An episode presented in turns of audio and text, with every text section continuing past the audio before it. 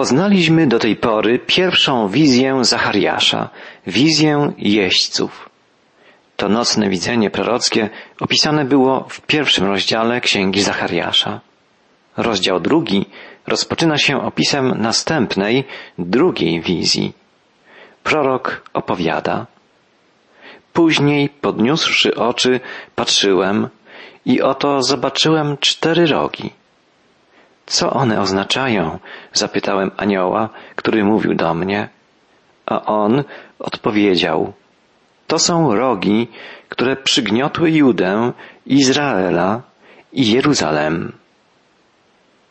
Cztery rogi, które ujrzał Zachariasz, bez wątpienia symbolizują cztery potężne mocarstwa i ich władców. Podobną wizję miał prorok Daniel. Mówił on o rogach, które symbolizowały królów pogańskich. Także w księdze Apokalipsy znajdujemy podobny obraz. Zachariasz mówi, że cztery rogi przygniotły Judę, Izrael i Jerozolimę. Chodzi więc o cztery największe mocarstwa, które podbiły i okupowały ziemię izraelską przez wiele lat. To Babilonia, Medopersja, Grecja i Rzym. Następny obraz, który Bóg ukazał Zachariaszowi, upewnia nas w takim zrozumieniu wizji. Zachariasz świadczy. Następnie pokazał mi Pan czterech rzemieślników, a kiedy zapytałem, do jakiej pracy oni śpieszą, odpowiedział, tamte rogi przygniotły Judę, tak iż nikt nie mógł podnieść głowy, więc ci przyszli, aby napełnić je trwogą i strącić rogi narodów, które powstały przeciw ziemi ludzkiej, aby ją zniszczyć. Przyszli, aby napełnić trwogą i strącić rogi narodów, które powstały przeciw ziemi ludzkiej, aby ją zniszczyć. Widzimy, że cztery rogi to mocarstwa, które zniewoliły Judę. Sam Pan wyjaśnia, że chodzi o narody, które powstały przeciw ziemi ludzkiej.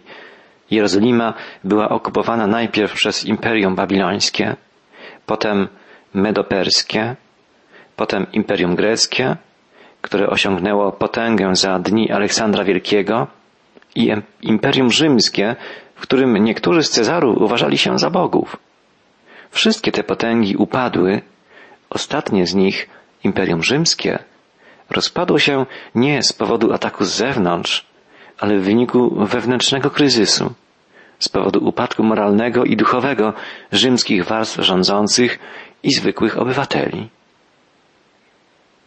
Duży wpływ na rozkład Cesarstwa Rzymskiego miał rozwój chrześcijaństwa, które wzywało do odnowy moralnej i duchowej i kształtowało nową świadomość, nowe myślenie, także w kwestiach społecznych i politycznych. Zachariasz usłyszał słowa Tamte rogi przygniotły Judę, tak iż nikt nie mógł podnieść głowy. I tak rzeczywiście było. Potęga Babilonu potęga Medopersji, potem Grecji i w końcu Rzymu były tak wielkie, że Jerozolima na całe wieki utraciła niepodległość. Jerozolima nie była wolna także w czasie, gdy żył i działał Zachariasz. Królowie perscy zgodzili się na odbudowę świątyni i miasta, ale sprawowali nad Jerozolimą, jak i nad innymi wielkimi miastami ówczesnego świata, pełną kontrolę a jednak Bóg sprawił, że kolejne potężne mocarstwa światowe upadły. W wizji, którą oglądał Zachariasz, stało się to za sprawą czterech rzemieślników. Niektóre przekłady mówią o czterech kowalach lub o czterech cieślach. Przybyli oni, żeby strącić rogi narodów, które powstały przeciw ziemi ludzkiej. Czytamy. Kim byli więc owi niezwykli rzemieślnicy? Są różne opinie na ten temat. Część komentatorów sądzi, że byli to wysłańcy Boga, aniołowie. Inni bibliści uważają, że chodzi o ponadnaturalne siły, środki, dzięki którym Bóg dokonał demontażu światowych mocarstw. a postaci czterech rzemieślników mają wymiar symboliczny. Jednak najciekawszą i chyba najbliższą prawdy interpretacją jest ta, że wizja czterech rogów i czterech rzemieślników ukazuje Bożą ingerencję w dzieje ludzkości w następujący sposób. Pierwszy róg, niszczący Judę, to Babilon za króla Nebukadnesara.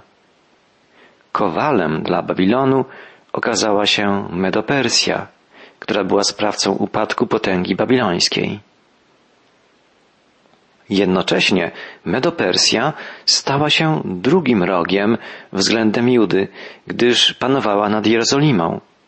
Aż pojawił się drugi kowal, Grecja. Grecja za czasów Aleksandra Wielkiego rozbiła potęgę Medopersji. Jednak i ona stała się rogiem, trzecim rogiem względem Judy, to znaczy trzecim mocarstwem, które panowało nad Jerozolimą i całą ziemią izraelską.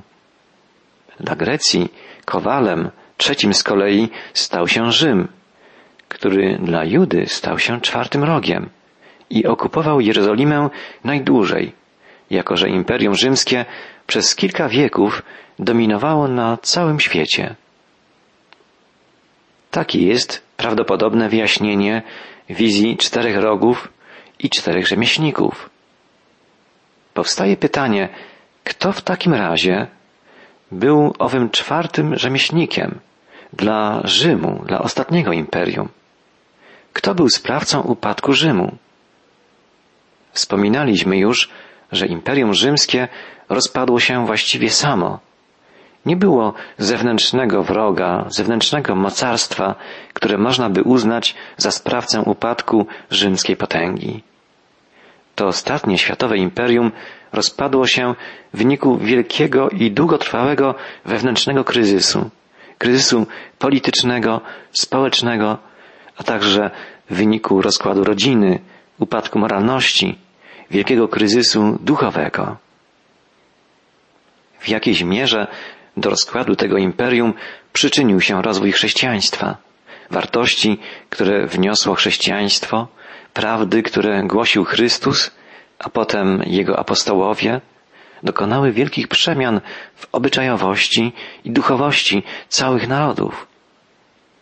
Możemy więc powiedzieć, że postać czwartego rzemieślnika, tego, który spowodował upadek czwartego rogu, czyli czwartego imperium, imperium rzymskiego, to sam Mesjasz, Chrystus. Co interesujące, Jezus był naprawdę rzemieślnikiem, był cieśną, pracował do 30 roku życia z Józefem w warsztacie ciesielskim. Trzeba też tu zauważyć, że zgodnie z zapowiedziami proroków, Imperium Rzymskie ma się w jakiejś formie odrodzić w czasach eschatologicznych.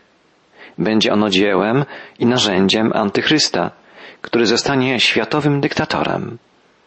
Pokonany zostanie ostatecznie przez Jezusa Chrystusa, który po raz drugi stąpi na ziemię.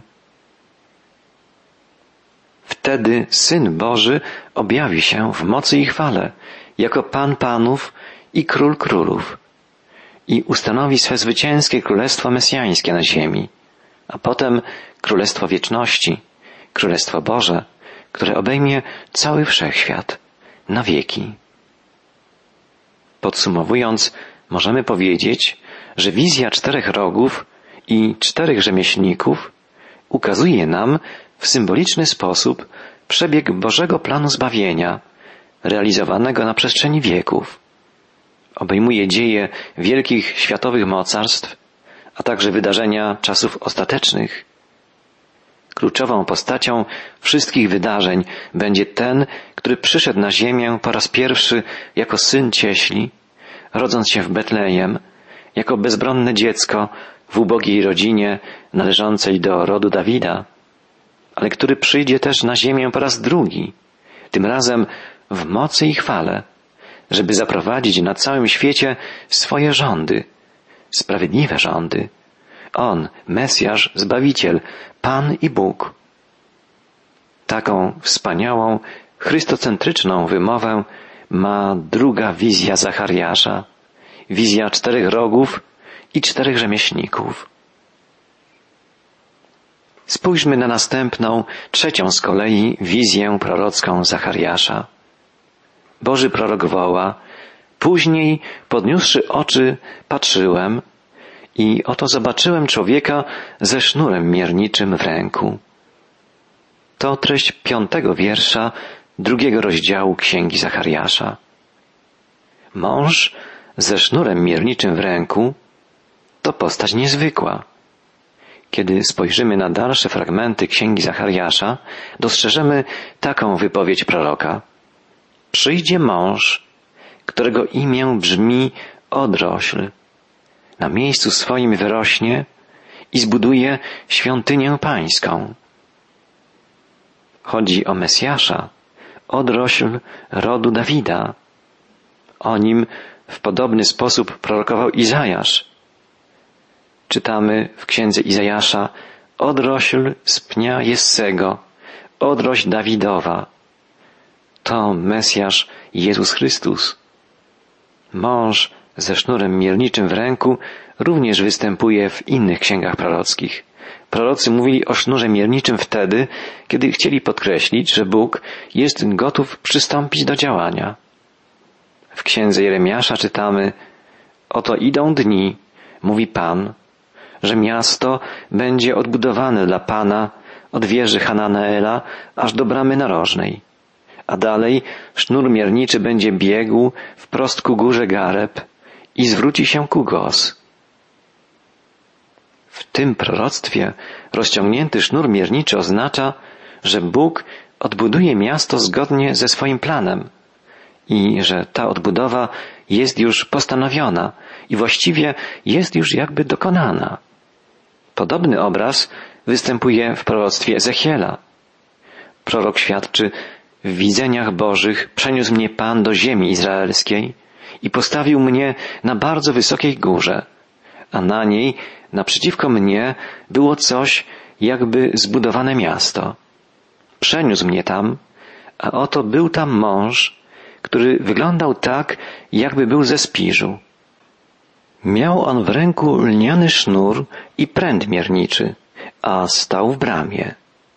Mąż ten przemówił do mnie, synu człowieczy, patrz twoimi oczami i słuchaj twoimi uszami. Zwróć uwagę na wszystko, co ci pokażę. Zwiastuj domowi izraelskiemu wszystko, co widzisz. I oto mur otaczał od zewnątrz świątynię dookoła a mąż ten miał w ręku pręt mierniczy na sześć łokci.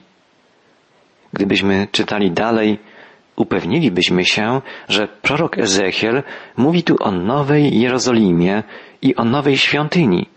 Świątyni, której jeszcze w Izraelu nie było. Ma to być świątynia czasów mesjańskich. Podając jej rozmiary, prorok Ezechiel podkreśla, że jest to pewne, iż taka świątynia stanie kiedyś w Jerozolimie. Mówi o niej tak, jakby ona już tam była. Podobny obraz znajdujemy w księdze Apokalipsy. Jan świadczy, i dano mi trzcinę podobną do laski mierniczej i powiedziano, wstań i zmierz świątynię Bożą i ołtarz i tych, którzy się w niej modlą lecz zewnętrzny przedsionek świątyni wyłącz i nie mierz go, gdyż oddany został poganom, którzy tratować będą święte miasto przez czterdzieści dwa miesiące. Tu także chodzi o świątynię czasów eschatologicznych, która w czasie wielkiego ucisku będzie częściowo profanowana przez pogan. Widzimy, jak proroctwa Jeremiasza, Ezechiela i Zachariasza zostały potwierdzone przez Jana, którego objawienie zamyka poselstwo Nowego Testamentu. Wróćmy do słów proroka Zachariasza. Czytamy dalej. Dokąd idziesz? zapytałem.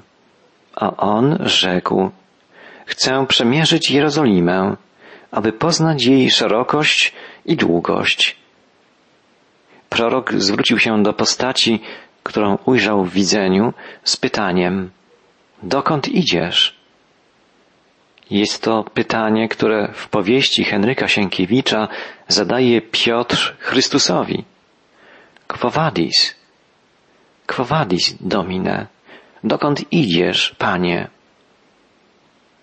Teraz Zachariasz stawia to pytanie. Dokąd idziesz? Wiemy, kim jest ów mąż z wizji Zachariasza. Prorok zwraca się także do Chrystusa. Pyta, dokąd idziesz? A Pan odpowiada, chcę przemierzyć Jerozolimę, aby poznać jej szerokość i długość. Sens tej wypowiedzi jest taki, że postanowiona przez Pana odbudowa Jerozolimy niewątpliwie nastąpi i to rychło. Jest tu też zawarta myśl, że odrodzona Jerozolima będzie miała nowe, doskonałe wymiary. Przypomnijmy, że w czasie, gdy Zachariasz oglądał ową wizję, Jerozolima była właśnie odbudowywana. Pan zapewnił więc proroka o tym, że Jerozolima odrodzi się niejako podwójnie. W czasie po powrocie z niewoli babilońskiej, co już się dokonywało, i w czasie Królestwa Mesjańskiego, w przyszłości eschatologicznej. Ostateczne wypełnienie tej obietnicy ukazuje Jan w Księdze Objawienia. I widziałem miasto święte, nowe Jeruzalem, stępujące z nieba od Boga, przygotowane jak przyozdobiona oblubienica dla męża swego. I usłyszałem donośny głos z tronu mówiący, oto przybytek Boga między ludźmi. I będzie mieszkał z nimi, a oni będą ludem Jego. I sam Bóg będzie z nimi. I otrze wszelką łzę z oczu ich. I śmierci już nie będzie, ani smutku, ani krzyku, ani mozołu już nie będzie. Obraz nowej, doskonałej Jerozolimy to obraz nieba, obraz Królestwa Bożego. Prorok Zachariasz świadczy dalej. I wystąpił anioł, który do mnie mówił, a przed nim stanął inny anioł, któremu on nakazał, śpiesz i powiedz temu młodzieńcowi, Jerozolima pozostanie bez murów, gdyż tak wiele ludzi i zwierząt w niej będzie. Młodzieniec, o którym tu mowa, to zapewne sam Zachariasz. Anioł, który ukazuje się prorokowi, mówi do drugiego anioła, Spiesz i powiedz temu młodzieńcowi, Jerozolima pozostanie bez murów, gdyż tak wiele ludzi i zwierząt w niej będzie.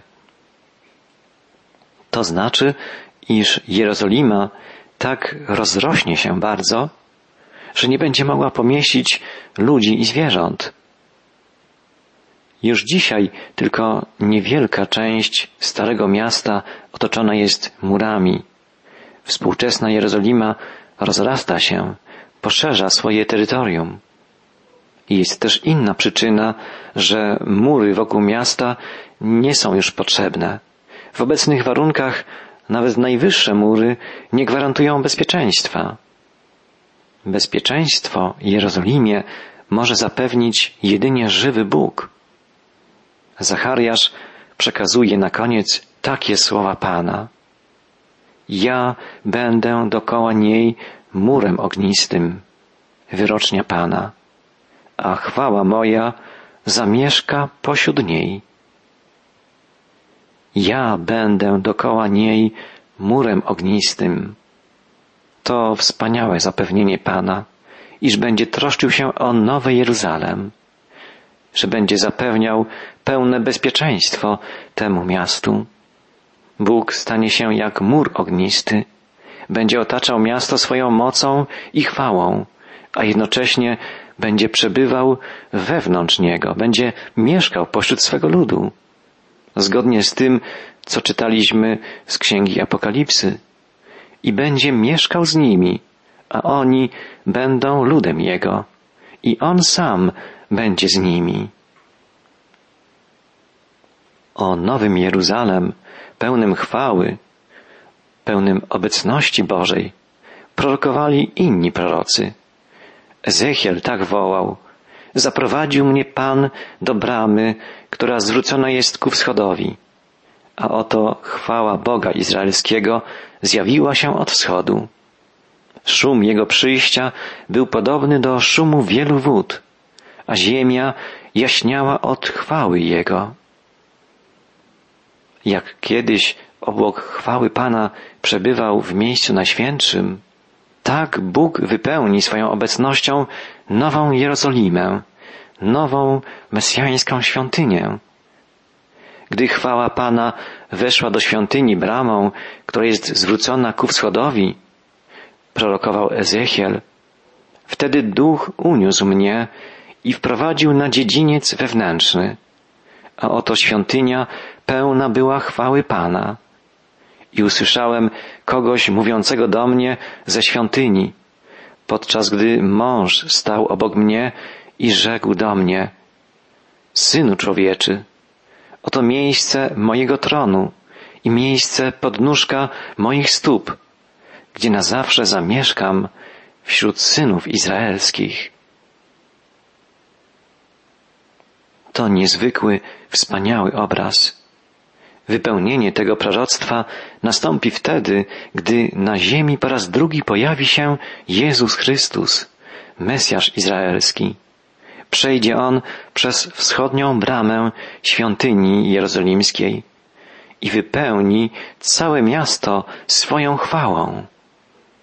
Brama wschodnia jest obecnie zamknięta. Nikt przez nią nie przechodzi.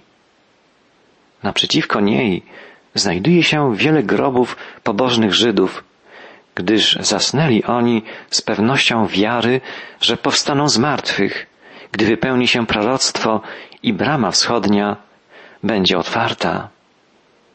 Zostanie ona otwarta dopiero przez Mesjasza, Chrystusa, który przybędzie, żeby rozpocząć swoje panowanie już na wieki.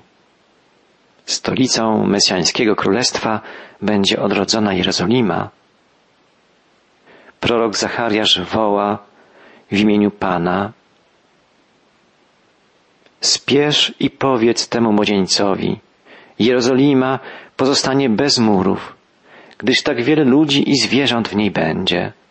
Ja będę dokoła niej murem ognistym, wyrocznia Pana, a chwała moja zamieszka pośród niej.